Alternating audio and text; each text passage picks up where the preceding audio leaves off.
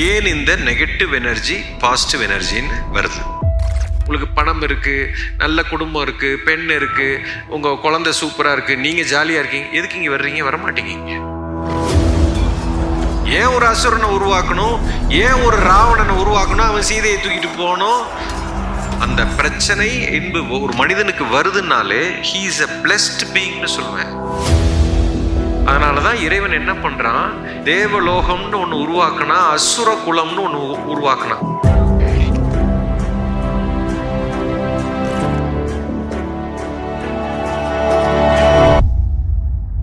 நல்ல எனர்ஜி மட்டும் இயற்கையில இருந்துச்சுன்னா இப்ப நீங்க அதை பிடிச்சிக்கிட்டு நேரா போக முடியாது. அதுல நிறைய தவறுகள் செய்கிறோம் கர்ம வினைகள் உண்டாகிறது. அப்போது ஒரு மனிதன் தவறு செய்யும் பொழுது கர்மவினை உண்டாகும் பொழுது இப்போ அந்த மனிதனுக்கு அந்த கர்மாவை நல்லிஃபை பண்ணுறதுக்கு தண்டனை கொடுக்கணும் இல்லையா? ஏதோ ஒரு தவறு பண்ணணும்ல இப்போ. கோர்ட்டு கேஸே இப்போ வேண்டாமே. எல்லாமே நீங்கள் லா இருக்குது. இந்த லா எல்லாம் கரெக்டாக ஃபாலோ பண்ணுங்க. உங்களுக்கு எந்த பிரச்சனையும் இல்லைன்னு சொல்லிட்டு கவர்மெண்ட் கோர்ட்டு போலீஸ் ஸ்டேஷன்லாம் தூக்கிடலாமே. எதுக்கு போலீஸ் ஸ்டேஷன் வச்சுருக்கிறீங்க? எதுக்கு கோர்ட் வச்சுருக்கீங்க? எதுக்கு ஜுடிஷியல் சிஸ்டம் வச்சுருக்கீங்க? இப்போ நல்லது நீ இந்த ரூலை கரெக்டாக ஃபாலோ பண்ணிட்டு போகிறவனுக்கு பிரச்சனை கிடையாது. ஆனால் ஃபாலோ பண்ண மாட்டேறாங்களே நீங்கள் சேட்டையை கொடுக்குறீங்கல்ல? அப்போ அந்த சேட்டையை கொடுக்கும்போது அந்த சேட்டை நீ பண்ணுறேங்கிறத கண்டுபிடிச்சி அவனை பிடிச்சி தூக்கிட்டு வந்து ஜட்ஜு முன்னாடி நிறுத்தி அவனுக்கு ஒரு தண்டனை கொடுத்து ஜெயில்னு ஒன்று வைக்கணும்ல. அதனால தான் இறைவன் என்ன பண்ணுறான் தேவலோகம்னு ஒன்று உருவாக்கினா அசுர குலம்னு ஒன்று உருவாக்கினா. அசுரர்கள் ஏன் உருவாக்கணும்? அதை உருவாக்குனதே கடவுள் தானே. எதுக்கு சார் ஒரு அசுரனை உருவாக்கணும் முதல்ல? இந்த அசுரனை போய் முருகர் வந்து சூரசம்ஹாரம் செய்தாருன்னு திருச்செந்தூர்ல கொண்டு போய் எதுக்கு ஒரு அசுரன் முதல்ல உருவாக்கணும் ஃபர்ஸ்ட் அந்த கேள்வி கேளுங்க. ஏன் ஒரு அசுரனை உருவாக்கணும்? ஏன் ஒரு ராவணனை உருவாக்கணும்? அவன் சீதையை தூக்கிட்டு போகணும். அப்புறம் ராமர் பதினாறு வருஷம் காட்டுக்கு போகணும். அப்புறம் சண்டையை போடணும்.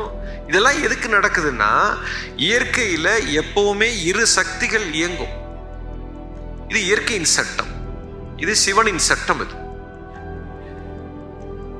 ஆமா ரெண்டுமே கடவுள் உற்பத்தி செய்யறது தான் இறைவன் தான் அதை உருவாக்குகிறார். இது எப்படின்னா உங்க கார்ல இப்ப சிம்பிளா சொல்றேன்.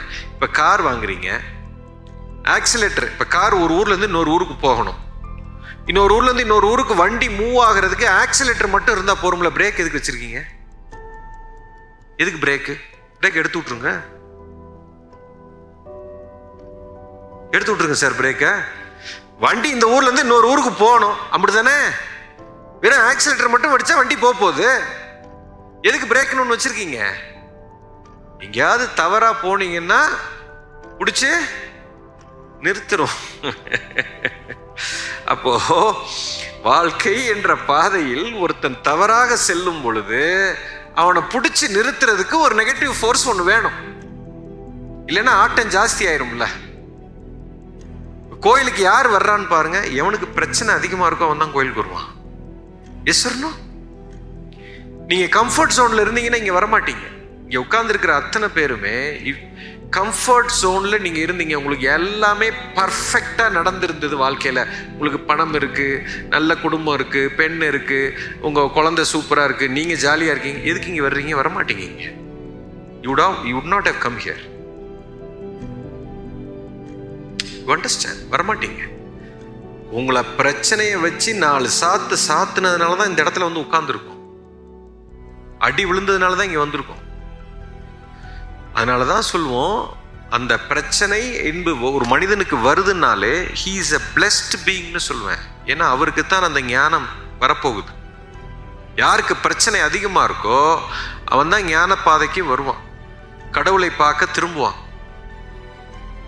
நிறைய பேர் பாருங்க பெரிய பணக்காரங்க கோடீஸ்வரங்க அவங்க பயங்கரமாக கொடி கட்டி பறந்துட்டு இருப்பான் எதுக்கிட்டையும் வரமாட்டான். அடி விழும் மரண அடி விழும். விழுந்த அடுத்த செகண்டு இந்த சித்தரை போய் பார்க்கலாமா? அந்த சித்தரை பார்க்கலாமா? இந்த கோயிலுக்கு போகலாமா அந்த கோயிலுக்கு போகலாமா எங்க போனா பித்தம் தெளியும்?